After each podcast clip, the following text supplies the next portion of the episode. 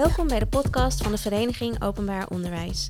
Tijdens deze podcast praten we over kansengelijkheid, inclusiviteit, diversiteit en burgerschap in het onderwijs. Tijdens deze aflevering gaan Inge en ik in gesprek met Marianne Sense van Stichting Rutgers over consent. Oftewel, toestemming geven aan een ander om een aanraking of seksuele handeling uit te voeren bij jouzelf. Tijdens de vorige aflevering spraken we al over seksuele voorlichting op school en we vinden dat dit onderdeel hier niet aan kan ontbreken en een eigen aflevering verdient. 1 op de 10 vrouwelijke studenten is namelijk slachtoffer van verkrachting. Dit is gebleken uit onderzoek en opdracht van Amnesty International.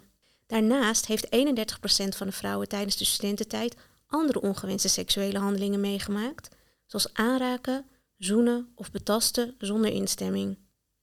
Bij mannen is dit 11%. Dit is niet iets dat alleen in deze tijd gebeurt en het zal ook niet zomaar overgaan. Het is belangrijk om voor die tijd met leerlingen te praten over seksuele grenzen en consent. We gaan in gesprek met Marianne Sense. Marianne is onderzoeker bij Rutgers. Marianne doet veel onderzoek onder jongeren in alle diversiteit. Het kan gaan over seksuele of genderdiversiteit, over seksueel grensoverschrijdend gedrag, maar ook naar hun wensen ten aanzien van seksuele vorming. Marianne, dankjewel dat je met ons in gesprek wilt gaan. Um, nou, je vertelde ons net al even dat je onderzoek hebt gedaan naar consent en hoe dat precies werkt bij jongens en meisjes uh, in hun beleving en wat ze ervaren en wat zij zelf over proberen te dragen. Kun je daar iets over vertellen? Ja, zeker. Ja, leuk om met jullie in gesprek te gaan, sowieso. Dankjewel. Um, we hebben onderzoek gedaan als voorbereiding op een campagne, um, omdat we merkten van in onze grote survey-onderzoeken Hè, seks onder 25 is dat, die doen we om de vijf jaar. Komt naar voren dat jongeren over het algemeen vinden dat je een ander niet mag dwingen. Dus uh, seks onder dwang is gewoon een no-go voor jongeren. Nou, dat is natuurlijk heel fijn, hè, want dat willen we heel graag, uh, dat, dat ze daar heel duidelijk van overtuigd zijn. En tegelijkertijd merk je dat de aantallen jongeren die te maken krijgen met grensoverschrijdend gedrag nog steeds heel hoog zijn. Dus het gebeurt nog steeds heel veel, vooral onder leeftijdsgenoten. Dus daar zat een vraag van hoe kan het nou als iedereen vindt dat je dat niet moet doen, dat het dan toch gebeurt. Toen ben ik kwalitatief onderzoek gaan doen onder 68 jongeren. Um, geïnterviewd dus, hè, de diepte-interviews. En toen kwam naar voren dat heel veel meisjes zeggen van... ja, um, het ging over een grens, maar ik vond het zo rot voor hem als ik nou heel bot nee ging zeggen. Um, dus hoe kwam ik hier nou weg zonder dat ik hem voor het hoofd stootte of dat ik hem moest afwijzen? En misschien had ik hem, was ik wel niet duidelijk geweest. Of, uh, dus ze waren heel erg bezig met die gendernorm. Je moet wel aardig blijven. Je moet zorgen dat je, dat, dat je, dat je duidelijk bent, maar ook heel aardig blijft. Nou, dat is natuurlijk een hele lastige grens hè, voor iemand. Om, ja, hoe geef je dat dan aan? En het bleek dus ook, dat jongens heel vaak vonden dat meisjes onduidelijk waren dat ze dan wel nee zeiden, maar met een glimlach. Of dat ze zeiden, nou misschien. En dan bedoelde dat meisje, ik zeg eigenlijk nee, maar ik doe het op een lieve manier. En de jongen dacht, misschien, daar zit een ja. Dus dat misverstand wat de hele tijd ontstond, omdat aan de ene kant meisjes dus die dubbele gendernorm voelden, maar aan de andere kant jongens ook vaak dubbele normen voelen. Namelijk, je moet lef hebben, maar je moet ook uh, heel veel respect tonen. Dus je moet kunnen aanvoelen tot waar je mag gaan. Maar je moet wel die grens opzoeken, want anders ben je geen echte vent. En meisjes zeggen dat ook, hè, van ze willen wel een jongen die een beetje lef heeft. Dus het is niet iets wat alleen maar bij jongens zit. Dus die jongens die zitten ook in een lastige pakket van ja, ik moet een beetje uh, flirten, ik moet een beetje duidelijk maken dat ik geïnteresseerd ben, maar niet te ver gaan. En waar is dat dan? Nou ja, in dat hele spanningsveld wordt er weinig gepraat ook. Hè. Er is eigenlijk ook een soort code van uh, je gaat niet vragen of je iemand mag zoenen dat is suf. Dus dat doe je dan gewoon. Ja, oké, okay, dan merk je wel of iemand het leuk vindt of niet. Maar dan vraag je dus eigenlijk dat iemand hele goede, uh, ja, sensitieve gevoelens heeft. Hè? Van weet, merkt van, oh ja, als iemand niet meteen enthousiast reageert, dan hoop je dat iemand het oppakt. Dat iemand denkt, oh, ze is niet enthousiast, nou, dan moet ik stoppen. En ook dat diegene weerbaar genoeg is op dat moment om ook op dat moment te zeggen, ik wil het niet, in plaats van ja. dat je een soort van verstijft of erin meegaat, terwijl je eigenlijk precies. denkt, het is niet oké. Ja, ja, dus op dat front gaat het dus vaak mis. Dat is juist de, het, het, gebied waarop je denkt, oh ja, dit... Het is dus heel belangrijk dat jongeren weten van je mag altijd op elk moment uh, nog nee zeggen. Hè? Het is niet als je één keer ja hebt gezegd dat, het, dat je dan eraan was zit, zou ik maar even zeggen. Um, en dat die gendernormen, dat daar iets aan gebeurt. Dus dat meisjes weten, je hoeft niet altijd aardig te blijven. Als iemand vervelend doet, dan is het oké als je zegt, ik ben er klaar mee. En hoe leer je dat dan? Hè? Want het is ook weer zo dat jongeren denken, oh ja, maar als het zo is, dan, kan ik wel. Het is echt gewoon donderen en top. Maar als het zover is, is het niet zo makkelijk om dat te zeggen. Nee, van tevoren denken mensen vaak dat ze heel anders reageren dan op het moment zelf. Hè? Ja. En ik denk dat er misschien ook, uh, nou dat is bij volwassenen denk ik ook, maar ook bij jongeren vooral een taboe heerst dat als je dat dus wel vertelt, hè, van ik wilde dat niet, ja, waarom heb je dan niets gedaan? Of waarom heb je dat niet gewoon gezegd? Ja, jongeren zijn vaak heel hard in oordeel hè, over elkaar. Dus als het inderdaad zo is dat je dus bevroren bent, dat je niet wist wat je moest doen uit angst of uit verlamming, ja, dan zijn ze daar hard over, zeker. Ja. ja. Nee, dus ik, het is ook heel belangrijk dat we niet alleen gaan kijken naar de achtergronden hiervan, maar ook gaan kijken hoe kunnen we het oplossen. Hoe kunnen we jongeren nou tools geven, leren om zo'n situatie om daarmee om te gaan. En hoe uh, maken jullie dat bespreekbaar in uh, klassen? We hebben um, lesmaterialen. We vinden het heel belangrijk dat in seksuele vorming um, dat consent en grensoverschrijdend gedrag een plek heeft. Hè. In dat kader, dus niet als een los onderdeeltje, want dan lijkt het alsof uh, seksualiteit alleen maar gaat over nare dingen, zou ik maar zeggen. Dus je wil ook heel erg seksueel plezier en dat het heel leuk kan zijn. Uh, dat, dat moet er ook absoluut in. Maar in dat uh, bredere verband is het ook heel belangrijk om het te hebben over consent. En hoe merk je nou of iemand ook wil wat jij wil? En hoe check je dat? En ook, ja, het is de verantwoordelijkheid van allebei om het samen leuk te hebben.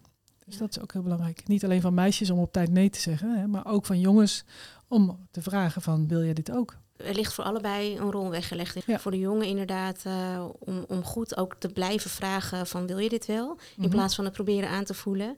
En bij die meisjes ook, uh, ook weten dat je niet per se hoeft te blijven lachen en aardig hoeft te blijven. En dat je ook gewoon echt nee kunt zeggen. Ja. En dan ben je misschien niet meer zo aardig of dan word je niet meer zo aardig gevonden. Ja. Maar dat is oké. Okay. Ja, ik denk daarin zit natuurlijk voor de samenleving ook een opdracht om uh, iets minder genderstereotyp te blijven oordelen over mensen. Hè? Dus ja, dit is niet iets van jongeren alleen. Dit de hele samenleving is doordrenkt van, uh, ja, uh, weet je, als een vrouw minister wordt, dan wordt er gekeken, goh, heeft ze ook kleine kinderen, kan ze dat wel combineren? En bij een man wordt die vraag nooit gesteld. Dus het gaat heel breed over hoe kijken we eigenlijk in de samenleving naar mannen en vrouwen. Ja. En hoe gelijkwaardig is dat al? En want wij hadden het er ook uh, tijdens de vorige podcast over, over dat gesprek, dat het inderdaad dan niet zo romantisch is. En als je dan in die vibe bent, dat uh, mensen dan vaak niet dingen willen vragen of daarover willen praten. Uh, maar hoe, hoe bespreken jullie dat met leerlingen en hoe reageren zij daarop? Ja, we hebben um, bijvoorbeeld filmpjes gemaakt waarin je die situaties ziet, waarin je um, keuzes kan maken van wat kan zij doen, wat kan hij doen. Hè? Dus, en waarin je kan laten zien dat het een verschillende afloop kan hebben. Um, en waarin de oproep natuurlijk steeds is van, hey, als je uh, iets voelt, maak het duidelijk. Of bij die ander ook checken of die ander het wel leuk vindt wat je aan het doen bent. Dus dat is steeds de oproep. En ook wel voor omstanders, als je iets ziet gebeuren wat niet oké is, ga erheen en zeg, hey, ben je wel oké? Okay? Laat iemand niet in de steek als je denkt van dit op, op een feestje en er is iemand dronken en die valt iemand lastig. En ja, je ziet het gebeuren, hè? Dat je dan niet denkt, nou ja, ze is wel uh, sterk genoeg, ze moet dit zelf maar oplossen. Maar ga er naartoe en denk van, hé, hey, hoe is het voor jou? Is, Ja. uh, valt hij je lastig of niet? Ja. Dus, uh, dus dat zijn dingen die in die filmpjes zitten. En met die filmpjes uh, ga je dus het gesprek aan met de klas. En kan je dus ook de verschillende perspectieven laten zien. Van de, hoe beleeft deze jongen dit, hoe beleeft dit meisje dat? Herkennen jullie dat? En nou, wat vind je dat ze moeten doen? En daar op die manier kunnen ze zelf ook alvast denken van... oh ja, als ik in zo'n situatie zou zitten, wat zou ik dan doen? Wat kun je dan doen? Want heel vaak lijkt het allemaal zo simpel... maar dat is het in de praktijk niet altijd. Nee, als je dat niet hebt meegemaakt of je bent er niet over volgelicht, Mhm. ik denk dat dat momentje heel erg kan overvallen. En ik kan me voorstellen dat als je van tevoren al met leerlingen erover praat, ook al hebben ze niet in die situatie gezeten, dat je wel al denkt, oh, dit zou dus kunnen gebeuren en wat zou ik dan doen? Ja. als je dat ook uh, met, zoals andere dingen die we ook hebben besproken, dat oefent. Uh, we hadden bijvoorbeeld met sexting, hè? als je dan in Mhm. de klas oefent om bijvoorbeeld te zeggen, nee, ik wil geen naaktfoto sturen, Mhm. dan heb je het al hardop in de klas gezegd. Ja. En is het misschien al moeilijker om als het je echt, uh, als die vraag je echt wordt gesteld, Ja. om dan te denken, nee, ik kan gewoon nee zeggen. Klopt, ja, klopt helemaal. Nee, en ik denk ook dat we op die manier ook de sociale normen kunnen bespreken. Hè? Dus het oordeel wat er zo snel is over iemand die een naaktfoto stuurt. Hè, je kan aan de hand van zo'n filmpje eh, laten zien van ja, maar waarom is het haar fout dan? En waarom is het niet de fout van diegene die het doorstuurt? Ja, Dus dat helpt allemaal.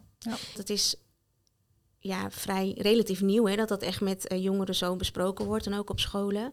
Eh, ik denk dat dat sowieso al een verandering teweeg brengt, tenminste dat hoop ik. En eh, doen jullie ook fysieke oefeningen met leerlingen? Ja, er zijn wel leraren die dat doen. Ehm, dat vraagt natuurlijk wel wat meer van een leerkracht. Hè? Dan moet je eigenlijk een weerbaarheidstrainer zijn in feite. Dus het is heel mooi als iemand dat in zijn pakket heeft. Dan kan je niet van iedere leerkracht verwachten. Dus dat is, ja, je merkt wel vaak van een leerkracht pakt op wat, die, wat die, hij of zij ziet zitten. Ja. ja. Nee, dat, die neemt ja. natuurlijk ook een stukje van zichzelf daarin mee waar je je comfortabel bij voelt. Ja. Ja, en dat vinden we ook heel belangrijk hoor. Want leerlingen voelen dat natuurlijk ook. Ik bedoel, als je zo'n stuntelende leraar voor de klas hebt, dat zeggen leerlingen, nou dan maar liever niet. Dat kwam uit onderzoek wat we hebben gedaan naar wat willen leerlingen eigenlijk aan seksuele vorming. Um, nou ja, ze willen heel graag een veilige sfeer waarin je gewoon kan praten over dingen.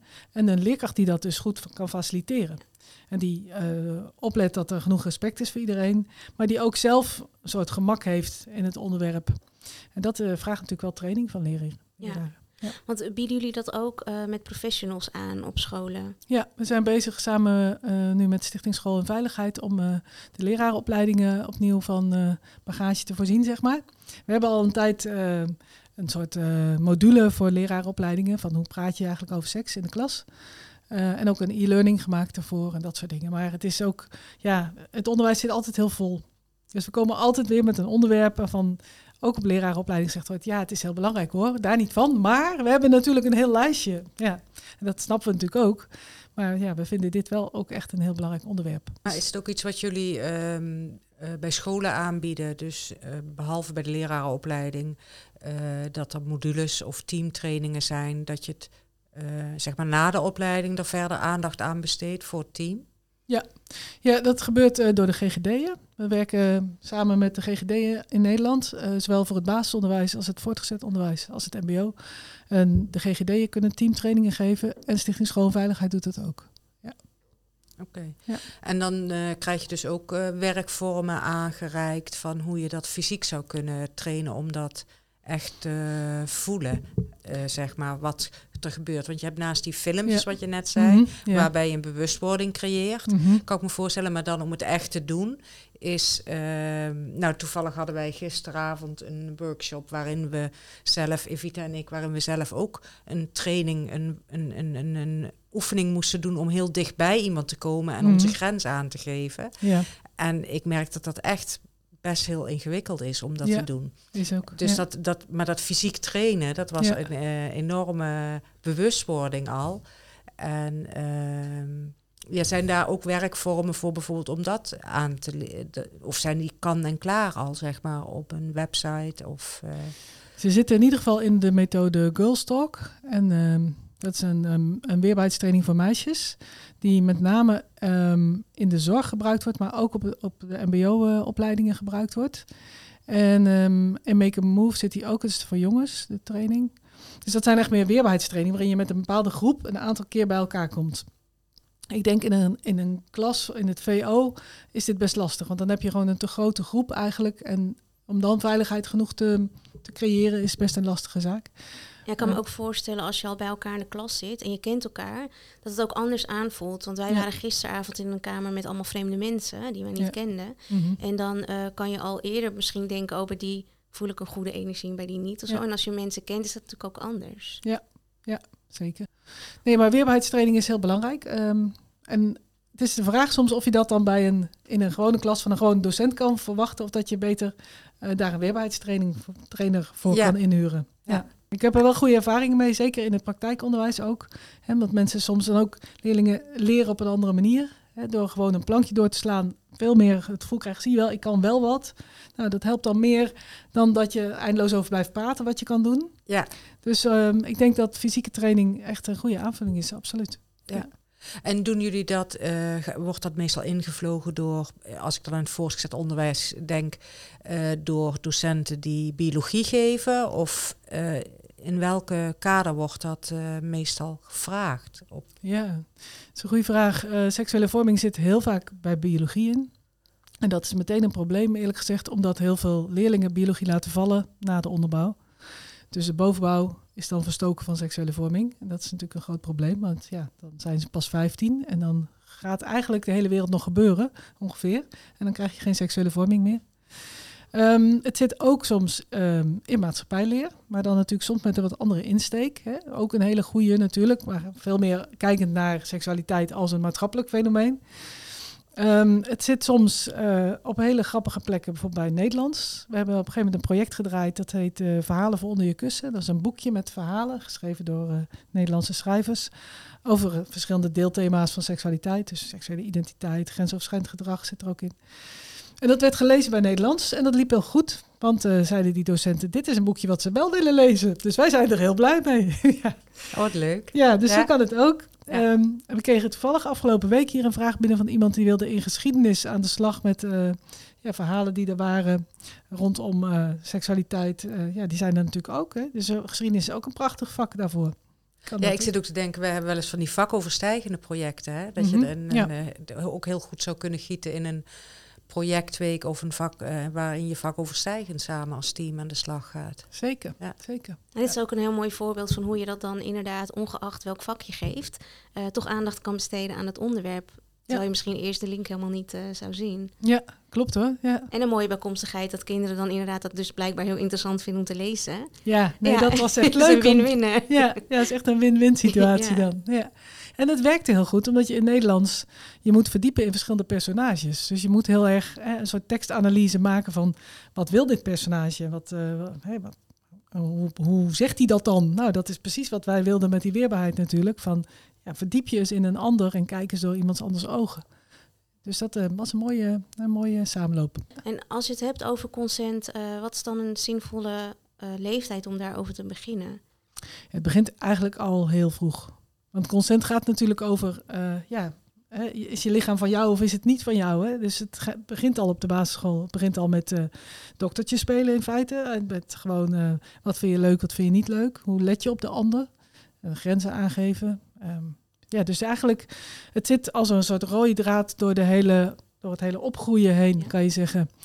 En natuurlijk als je als kind al leert op de basisschool hoe je goed met elkaar omgaat, dan heb je daar, als je later op de middelbare zit, heel veel aan. En ook je weerbaarheid in het algemeen natuurlijk. Van uh, hoe ja. zeg ik nee, hoe geef ik mijn grenzen aan? Want we spraken met uh, onze collega Alice vorige keer inderdaad over um, de lentekriebels, maar dat je ook in jonge klassen begint over ik wil niet bij iedereen op schoot zitten mm -hmm. of ja, uh, precies, dat soort normen dat soort dingen. Ja. En als de kinderen ouder worden, dan ga je het over andere dingen hebben en uiteindelijk over seks. Ja. Uh, maar als je ook kijkt naar de onderzoeken dan hè, over studenten die uh, veel te maken hebben met seksueel geweld en verkrachting, um, dan, is, dan is het wel heel belangrijk, denk ik, dat je daar op de middelbare school en ook zelfs op de basisschool al die aandacht aan besteedt. Zeker, daar ben ik helemaal van overtuigd. Ja, we zeggen altijd, we moeten een soort doorlopende leerlijn hebben, hè, dat het al vroeg begint en doorgaat, op, zodat je ook opbouwt. Dat je gewoon steeds weer verder kan. Ja. ja de kennis die ze al hebben. Ja, want wij krijgen ook wel eens bezwaren mee van mensen die dan denken, ja, zijn kinderen dan niet te jong? Moet je ze niet te jong met uh, bepaalde onderwerpen confronteren?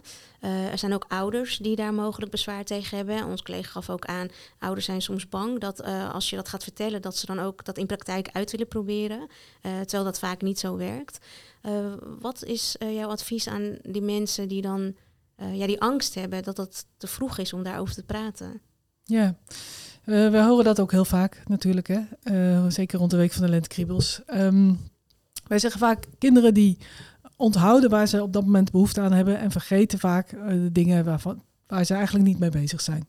Dus als er al informatie op tafel komt waar die kinderen van denken, nou het zal allemaal wel, dan doet het eigenlijk niet zoveel kwaad, want het, ze vergeten dat gewoon snel.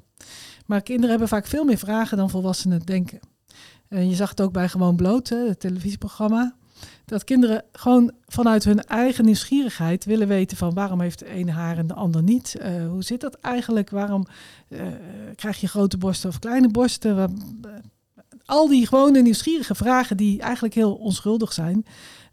ja, hoe goed is het als daar gewoon ruimte voor is? En als kinderen niet ergens de boodschap krijgen, oh, daar mag je niet over praten. Oh, dat is taboe. Oh, dit is echt een heel eng onderwerp. Want als je dat meegeeft, dan zeg je ook iets. Dus als je, als je er niet over wil praten, geef je ook een boodschap. Dan geef je de boodschap, dit is eigenlijk een heel erg eng onderwerp. En dan wordt het dus moeilijker voor kinderen om daar later op te over te praten. Want ik kan me voorstellen als je het hebt over consent en uh, verkrachting, aanranding. Dat is natuurlijk uh, best een eng onderwerp dan, ja. hè, om ja. misschien met kinderen te bespreken. Mm -hmm. En je gaf ook aan, we willen wel ook het leuke deel van mm -hmm. seks meegeven. Ja. Um, want heb je meegemaakt dat daar heel veel bezwaren over komen als je het echt specifiek over consent wilt hebben? Uh, nee, dat hebben we niet eigenlijk. Uh, ik denk dat de meeste ouders, dat is ook wel bijzonder hoor, de meeste ouders willen eigenlijk wel graag dat scholen seksuele vorming geven. Ehm, omdat ze ook wel zien dat een samenleving zoals deze, hè, kinderen krijgen allerlei boodschappen. Of het nou is omdat ze op YouTube zitten of op TikTok of, ehm, hè, of wat ze zien op straat. Ja, dus je wil ook wel dat kinderen daarop voorbereid zijn. En over consent is eigenlijk, daar, zijn mensen niet, zeker niet op tegen.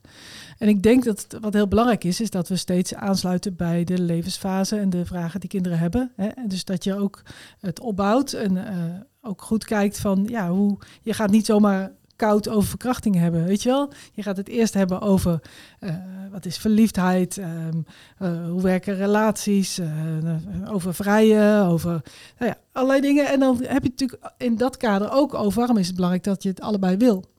En dat, ja, als, dat er ook situaties zijn als je het niet allebei wil. En dan heb je het over verkrachtingen. En dan is het ook heel belangrijk om victim blaming te behandelen. Dus dat het niet is dat als het jou gebeurt, dat het jouw schuld is.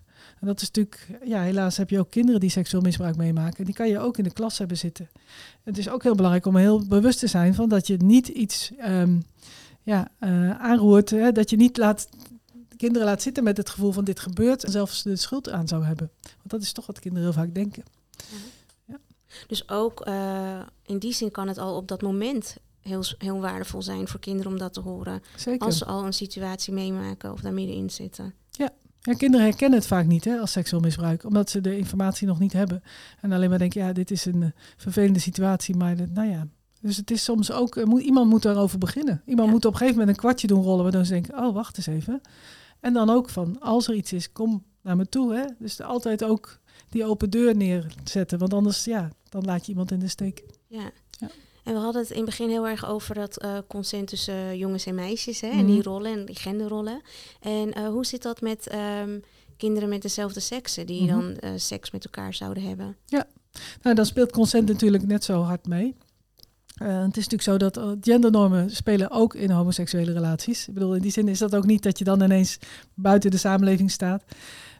dus Helaas hebben we de laatste tijd ook veel meldingen gehoord van jongens die uh, misbruikt worden uh, in de homo-wereld, zeg maar eventjes. Uh, en dan speelt natuurlijk eigenlijk, spelen eigenlijk twee dingen. Het is aan de ene kant van ook, ook jonge homo-jongens hebben behoefte aan um, op avontuur gaan en kijken hoe ziet de wereld eigenlijk in elkaar, hoe werkt seks, hoe gaat dit?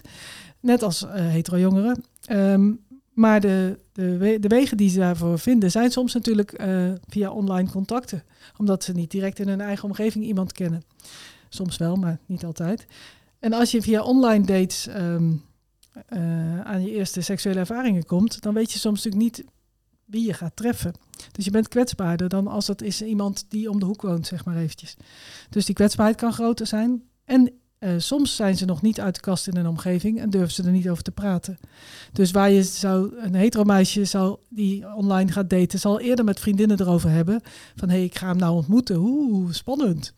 Dan een homojongen die voor het eerst een online date heeft met een man.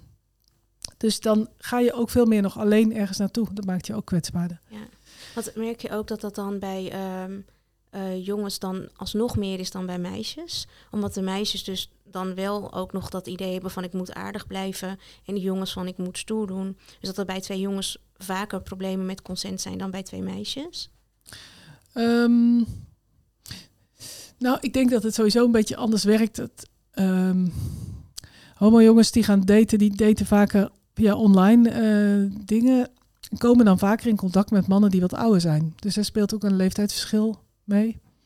Um, dat hoor je bij lesbische meisjes veel minder. Uh, lesbische meisjes zijn vaker uh, eerst op zoek naar gelijkgestemden. Um, iemand waarmee ze kunnen praten. Zijn iets minder snel op zoek naar seksdates, zou ik maar zeggen. Dus dat, ja, dat is eigenlijk ook gegenderd.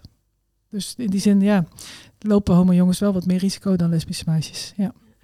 Biseksuele meisjes daarentegen lopen weer meer risico. En hoe dat zit, dat weten we nog niet helemaal. Maar uit de cijfers komt naar voren dat die meer seksueel geweld meemaken.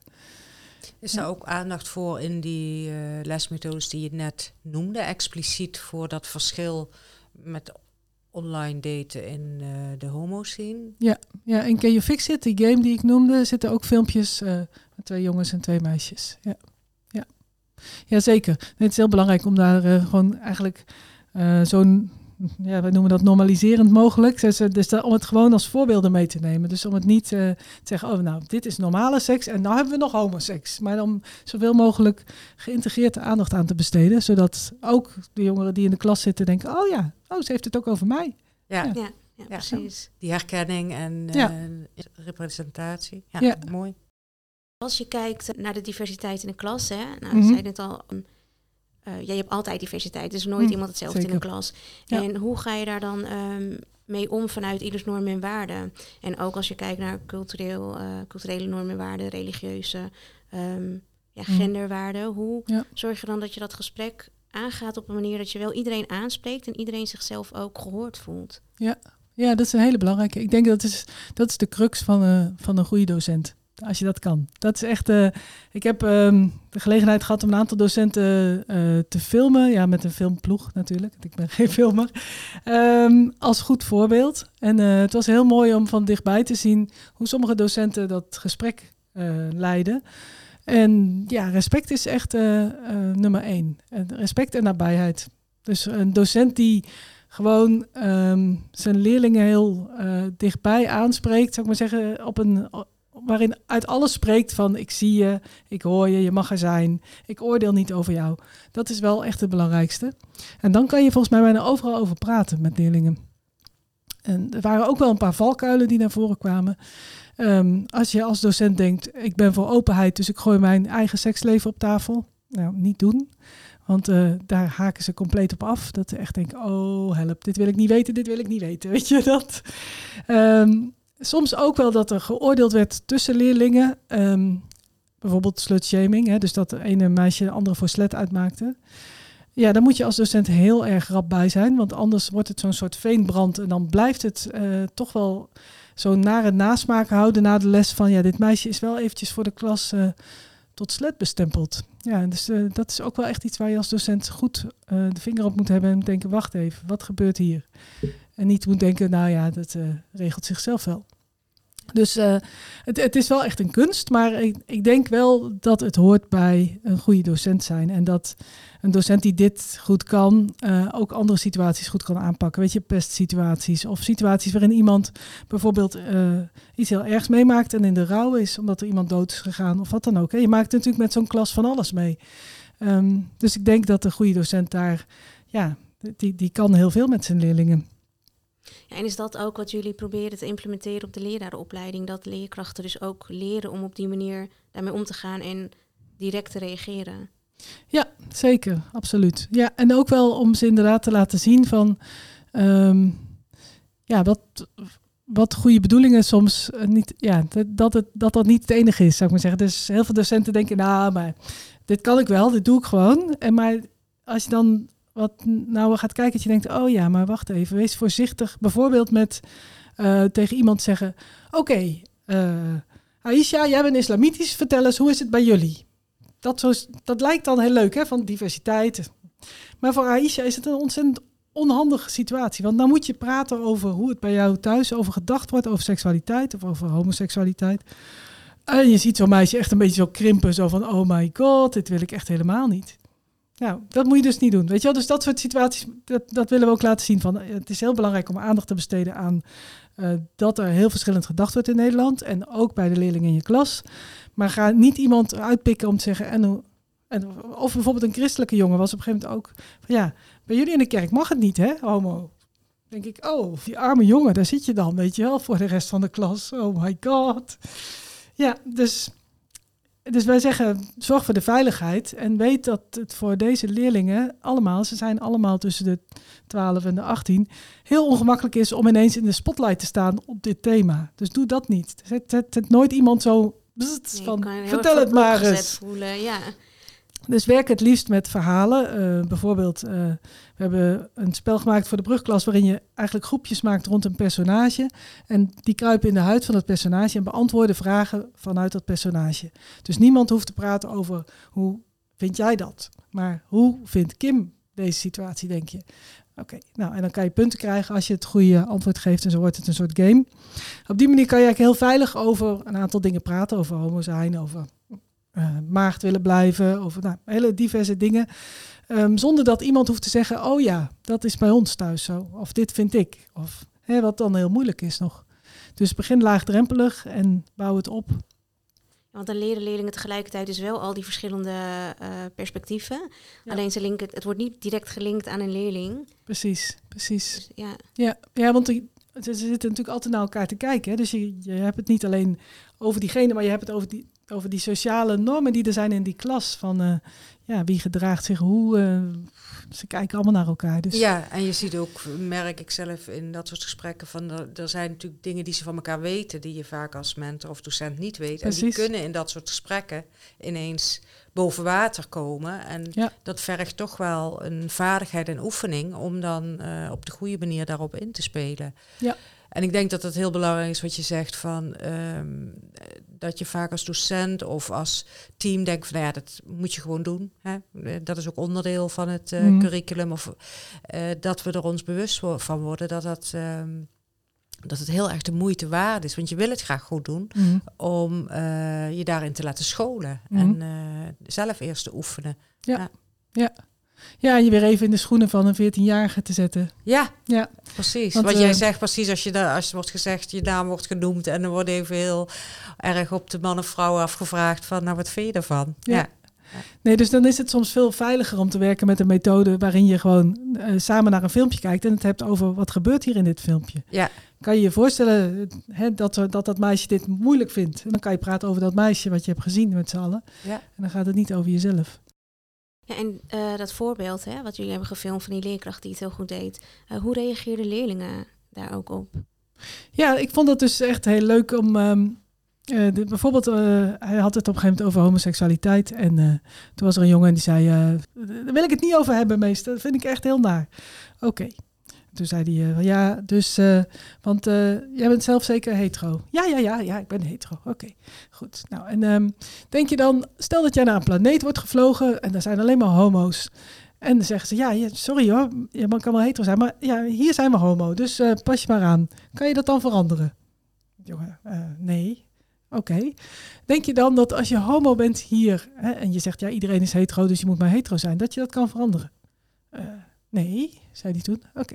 Dus je denkt eigenlijk dat je, ja, dat, dat homo zijn iets is wat je niet kan veranderen. Ja, oké. Nou, stel nou dat je beste vriend homo zou zijn, zou je dan geen vriend meer met hem willen zijn? Dan kijkt de jongen zo. Nou. Hmm. En toen merkte hij van, oh ja, hij wordt gewoon zonder niet aangevallen, maar wordt uitgenodigd om erover na te denken. En het was heel erg in een sfeer waarin hij zich helemaal niet um, gekleineerd voelde of zo. Dat vond ik heel mooi. Want ik dacht, ja, heel veel docenten zouden nou zeggen... Uh, je woont hier in Nederland, uh, weet je wel, accepteer het maar. Hier, uh, ja. En dan werkt dan niet, omdat die jongen dan denkt, ja, het zal wel zijn. Maar bij mij in de familie is dat niet normaal hoor. Dus dan voel je je niet gehoord. Terwijl op deze manier werd het een gesprek waardoor hij dacht van, oh ja, ja als je het niet kan veranderen, ja, ja, ja. Er was er gewoon iets gebeurd en dat vond ik heel mooi om te zien dacht, nou, op die manier kan het dus. Heel ongedwongen is hij eigenlijk toch heel subtiel dat gesprek aangegaan. Ja, maar zonder hem uh, te corneren van, uh, je, je, denkt niet oké okay of zo, hè? Nee, zonder een oordeel te geven van, zo praten we niet. En dit ja. is, uh, jouw mening is niet oké. Okay. Ja. Dan merk je ook wel direct alweer een omslag bij kinderen op het moment zelf al. Ja, ja, zeker. Ja, we weten ook uit onderzoek dat uh, in discussie gaan niet altijd het goede is. Zeker rond uh, homoacceptatie. Omdat je dan soms hebt dat bepaalde populaire leerlingen een bepaalde negatieve uh, visie hebben. Hè? Zo van, nou, homo's zijn gewoon vies. Ja, en als dat dan de populaire leerlingen zijn, dan gaat dat toch uiteindelijk winnen.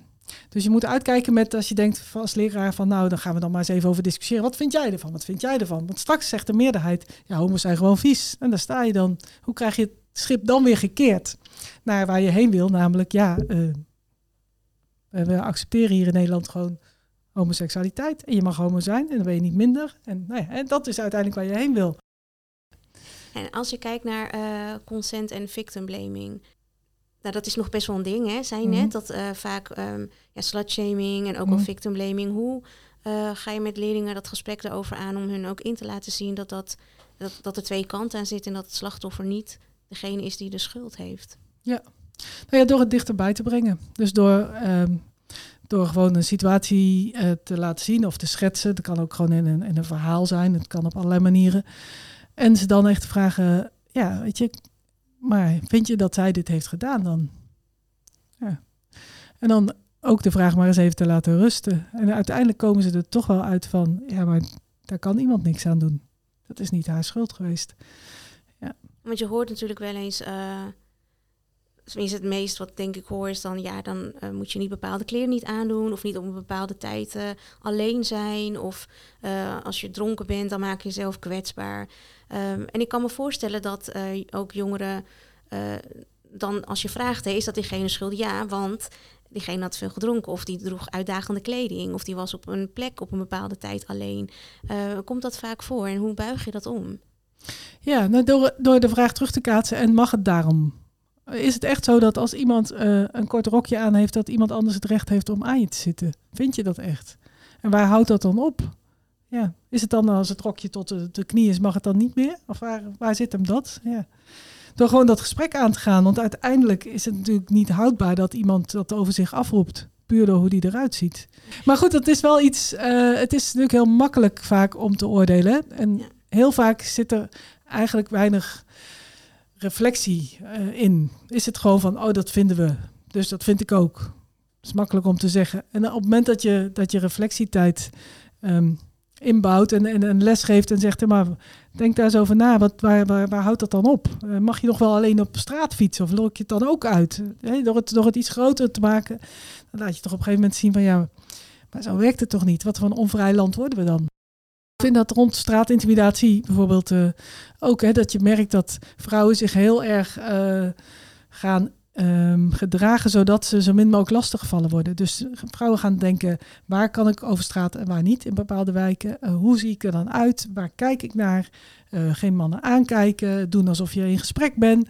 Als je dat allemaal op een rijtje zet en je houdt dat een klas voor en zegt, vind, vinden we dat een gewenste situatie in Nederland? Is dat hoe je wil dat we ons gaan gedragen allemaal? Nou, nee toch? Nee, je had ook die campagne-app als je thuis bent, hè, inderdaad. Dat... Uh bekend is dat vrouwen met sleutel in de hand lopen. Of dat ze als een man uh, ook toevallig daar loopt, dat ze hun huis voorbij loopt. Omdat ze niet willen dat iemand weet waar je woont. Denk je dat ook is omdat het dan heel makkelijk is om het, de schuld bij een slachtoffer te zoeken. Omdat je dan denkt, ik kan het voorkomen. Want als ik al die dingen niet doe, dan kan mij dat nooit gebeuren. Ja, nee, dat is ook zo. Het helpt tegen machteloosheid. Ja, tegen je eigen machteloosheid, hè? Ja, ja. Nee, dat klopt. Ja. En hoe denken jongens daar over het algemeen dan over als je dat soort dingen bespreekt? Ja, mij valt op dat heel veel jongens zich niet realiseren hoeveel impact het heeft. Die toch nog heel erg zien als, uh, ja, dit zijn geintjes. Of uh, ja, wij hangen gewoon op de bank en we roepen een beetje, hey sletje. Ja, dit is gewoon voor de lol. Dan moet je niet veel achterzoeken. Dat is vaak wat jongens dan zeggen. Maar uh, ja, op het moment dat ze zich wel even verplaatsen in die ander en hoe dat dan is, dan gebeurt er wel wat. Dus het is zeker niet hopeloos hoor. Het is heel belangrijk, denk ik, om het met jongens over te hebben. En ik kan me voorstellen dat in zo'n situatie, uh, als het in een schoolomgeving gebeurt, dat het ook als leerkracht juist weer heel belangrijk is. Om dan niet te denken, oh, dit was gewoon misschien eenmalig een grapje. Maar om daar meteen uh, op in te gaan. Ja. En er zijn ook altijd jongens bij die zich ongemakkelijk voelen bij die situatie, maar die er niks van durven zeggen. Dus dat is ook belangrijk. Hè? Voor hen is het ook belangrijk om te voelen van hé, hey, maar je hoeft niet op deze manier een vent te zijn. Het mag best anders. Ja. Dus om, uh, ja, om daar wat in beweging te krijgen ik hoorde laatst ook een gesprek tussen mannen waarbij ze ook uh, met elkaar gingen kijken hè, naar wat kunnen, wat kunnen wij doen aan uh, dit probleem. En toen hadden zij het er ook over van ik wou ook dat ik dit eerder waren volwassen mannen eerder had geweten hè, dat het vroeger toen ik op de middelbare school zat dat het bepaalde namen noemen van meisjes niet oké is. Dat dan, uh, als je ze wil kussen, maar zij willen het niet, dat het niet oké is. Als je onschuldig een, klap op de billen geeft, dat dat ook niet oké is. En ik kan me voorstellen dat het in een schoolomgeving dat soort dingetjes hè, best wel veel gebeuren. En, um, en dat leerkrachten dat ook moeilijk vinden om dan daar direct iets van te zeggen. Of misschien omdat het zo normaal is, dat ze misschien ook zelfs wel helemaal niet zien dat, wat er op dat moment eigenlijk gebeurt. Ja, maar tegelijkertijd heeft een school natuurlijk gedragsregels. En uh, ja, op de basisschool hangen die vaak op, maar op de middelbare wat minder. Maar die zijn er natuurlijk net zo goed wel. Um, dus het lijkt me heel belangrijk. je hebt natuurlijk de Week van de Liefde elk, elk jaar waar je als school aan mee kan doen. In dat kader kan je het plaatsen. Maar je kan het ook veel breder plaatsen als um, ja, wat voor school wil je zijn en wat voor cultuur wil je hebben. Uh, bijvoorbeeld de school van mijn uh, zoon is het uh, iedereen mag zijn wie die is. Dat is hun slo slogan. En de GSA daar, de Gender and Sexuality Alliance, werkt daar ook aan mee. En je hebt Paarse Vrijdag en je hebt natuurlijk allerlei dingen. Um, En ik kan me voorstellen dat je dus ook als school actief uitdraagt hoe je rond gendernormen. Bijvoorbeeld als je zegt er zijn kledingvoorschriften voor meisjes, maar niet voor jongens, dan zeg je ook iets als school. Dan zeg je iets van, hé, hey, blijkbaar uh, wordt het bij meisjes neergelegd als er iemand zich daaraan stoort. En uh, nou ja, hoe, hoe stereotyp is dat dan dus? Dat je dan toch een soort victim blaming hebt van ja, meisjes met blote buiken, die vragen ergens om. Degene die zich daar dus door verleid voelt, om die gevoelens dus te voorkomen, dan gaat het uh, potentiële slachtoffer dus eigenlijk iets doen om dat te voorkomen. ik vind het, er wordt al zoveel bij meisjes neergelegd. Als je meisjes hoort praten over wat ze allemaal voorzorgsmaatregelen nemen, denk je af en toe, jeetje zeg, waar zit de vrijheid jongens? Ja. Maar dat kan ook al heel erg in de weg staan eigenlijk van je identiteitsontwikkeling en van hoe je eigenlijk zelf prettig voelt. Ja, ja en ja, we zijn toch heel erg voor gelijkheid tussen mannen en vrouwen, meisjes en jongens. Dus uh, dat staat het ook in de weg. en als het in een schoolomgeving gebeurt, bijvoorbeeld op een gang, hè, niet tijdens je eigen les. Als leerkracht, denk je dan dat het beter is om dat te plekken te zeggen tegen iemand? Dat is altijd lastig, dit soort dingen. Maar ik denk wel, het is belangrijk om er aandacht aan te besteden op een, op een niet bedreigende manier. Dus uh, ik zou niemand, niet iemand aanspreken waar anderen omheen staan. Want dan wordt het heel erg, uh, jij bent hier fout bezig. En ik weet niet wat, of dat nou doet wat je wil dat het doet. Um, maar ik zou er wel in de les aandacht aan besteden. Op die manier. Dat je ook uh, laat zien van hé, hey, uh, dit soort dingen gebeuren bij ons op school ook wel eens. Daar wil ik het eens even met jullie over hebben. Want Inge, hoe denk jij daarover? Hoe zou jij zelf reageren als je dat zag in de gang? Precies wat jij zegt. Niet aanspreken in de groep op de gang, want dan versterk je het eigenlijk alleen maar. Dan wordt het meer een erekwestie en uh, gaat het veel meer om trots. En in, in het voortgezet onderwijs heb je dan ook niet direct die leerlingen in je les. Mm. Dus ik denk dat je dan moet kijken, van zijn de leerlingen die, in, die ik in mijn lessen heb en dan daarover nadenken, wat zou dan het moment zijn om dat uh, te bespreken. Of met je collega uh, in gesprek te gaan en te zeggen van, goh, ik zag mentorleerling van jou en dat gebeurde. Uh, kun jij dat oppakken? Dat geldt natuurlijk voor het voortgezet onderwijs, is dat ja. anders voor het basisonderwijs. Maar gewoon dat je er even goed bij nadenkt van ja, ik, welk effect wil ik bereiken? Hè? Je wil het effect bereiken dat ze erover na gaan denken. En zonder dat ze zich uh, onder druk gezet voel, voelen. En welke situatie en welke persoon leent zich daar het beste voor? Ja, dus het hangt echt per situatie, per persoon af van wat ja. op dat moment het beste is. Ja, want als je een leerling gaat aanspreken die je niet kent, waar je verder niet als mentor of als vakdocent een relatie mee hebt, dan wordt het al heel lastig om zo iemand aan te spreken. Dus je kunt dat beter via een bekende, vertrouwde weg te, uh, doen dan.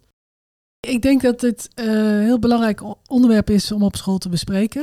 Er komt natuurlijk ook een wijziging van de wet aan, hè, dat uh, je echt om consent moet vragen ehm, dat de, de, de wet die Krapperhaus aanpast is dat seksueel geweld niet alleen maar gaat over situaties van dwang, maar ook over situaties waarin er geen consent is gegeven en duidelijk is dat iemand het niet wilde.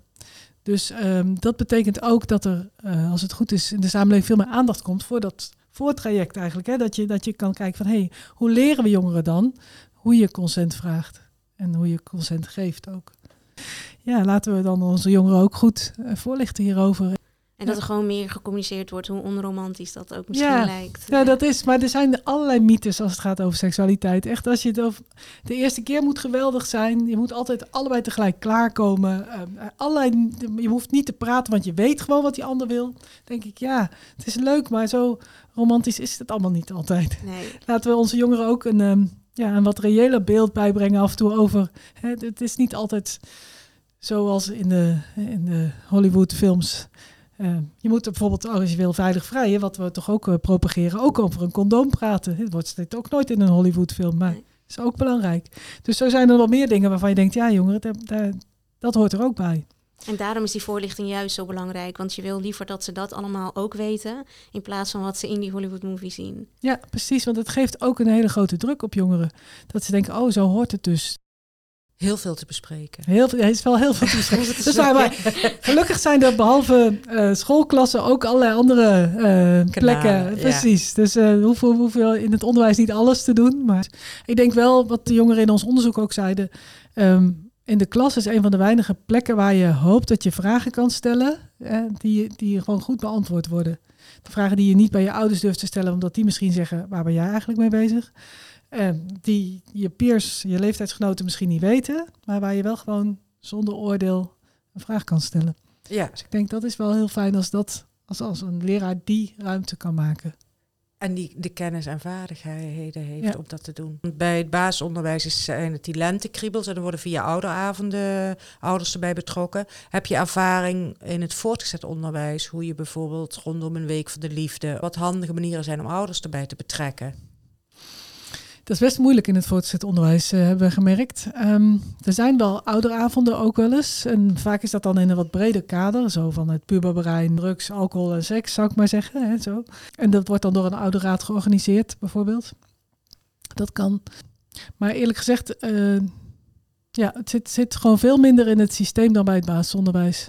Terwijl ouders natuurlijk heel veel vragen hebben. Juist, ja. denk ik. Ook ja. van, de, van de overstap van basisonderwijs naar ja. voortgezet onderwijs, waar ouders ook nog vaak geen idee hebben waar kinderen al mee in aanraking komen en geconfronteerd worden. En het bereik, merk ik, van ouders is, nou ja, dat zeg je ook wel best lastig om een, een, een meerderheid te bereiken, zeg maar.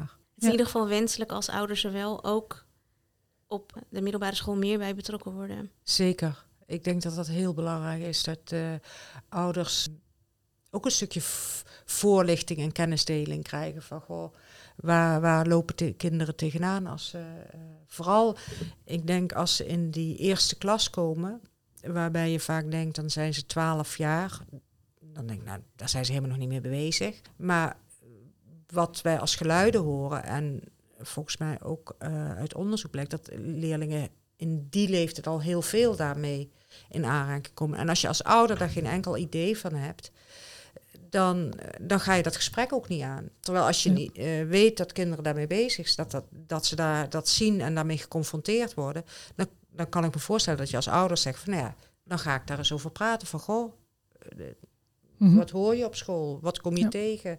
Uh, hoe kan ik je daarbij helpen? Uh, waar heb je vragen over? Ja. Maar zodra je dat als ouders niet weet, ga je die vraag dus helemaal niet stellen. Dus dan blijft het bij het kind alleen. Daar zijn we het absoluut mee eens. Seksuele opvoeding is heel belangrijk om, om het contact te houden ook. En om gewoon uh, ja, te laten merken van, hé, hey, als er iets is, weet dat ik er voor je ben ook. Ja, en ik denk ook in de driehoek. Hè, we hebben uh, bij ons op school een, een sterke driehoek in de samenwerking van ouders, school en leerling. En dit is een punt wat daarin ontbreekt. Hè? Dat, daar heb je het niet over. Terwijl ik denk, als je van elkaar weet dat je dat belangrijk vindt en dat je daarmee bezig bent, dat dat, dat ook heel sterk in die driehoek kan werken. Weerbaarheid. En, mm-hmm. uh, ja. Nou, er ligt nog een hoop om, uh, om opgepakt ja. te worden. Uh, Marianne, je hebt ook allerlei tips gegeven over grensoverschrijdend gedrag, over consent en over het onderzoek dat er is gedaan onder uh, leerlingen over de seksuele voorlichting die zij graag zouden krijgen. Uh, dit zullen we allemaal delen op de website. en ook ontvang krijgt de link die je net noemde over de, games die uh, mm-hmm. leerkrachten kunnen gebruiken. Nou, Marianne, dankjewel. Graag gedaan. Alle tips en websites uit deze aflevering zijn te vinden op onze website www.voo.nl/podcast. Mocht je geïnspireerd zijn en zelf aan de slag willen gaan of andere tips willen delen, neem dan contact op via voo.voo.nl.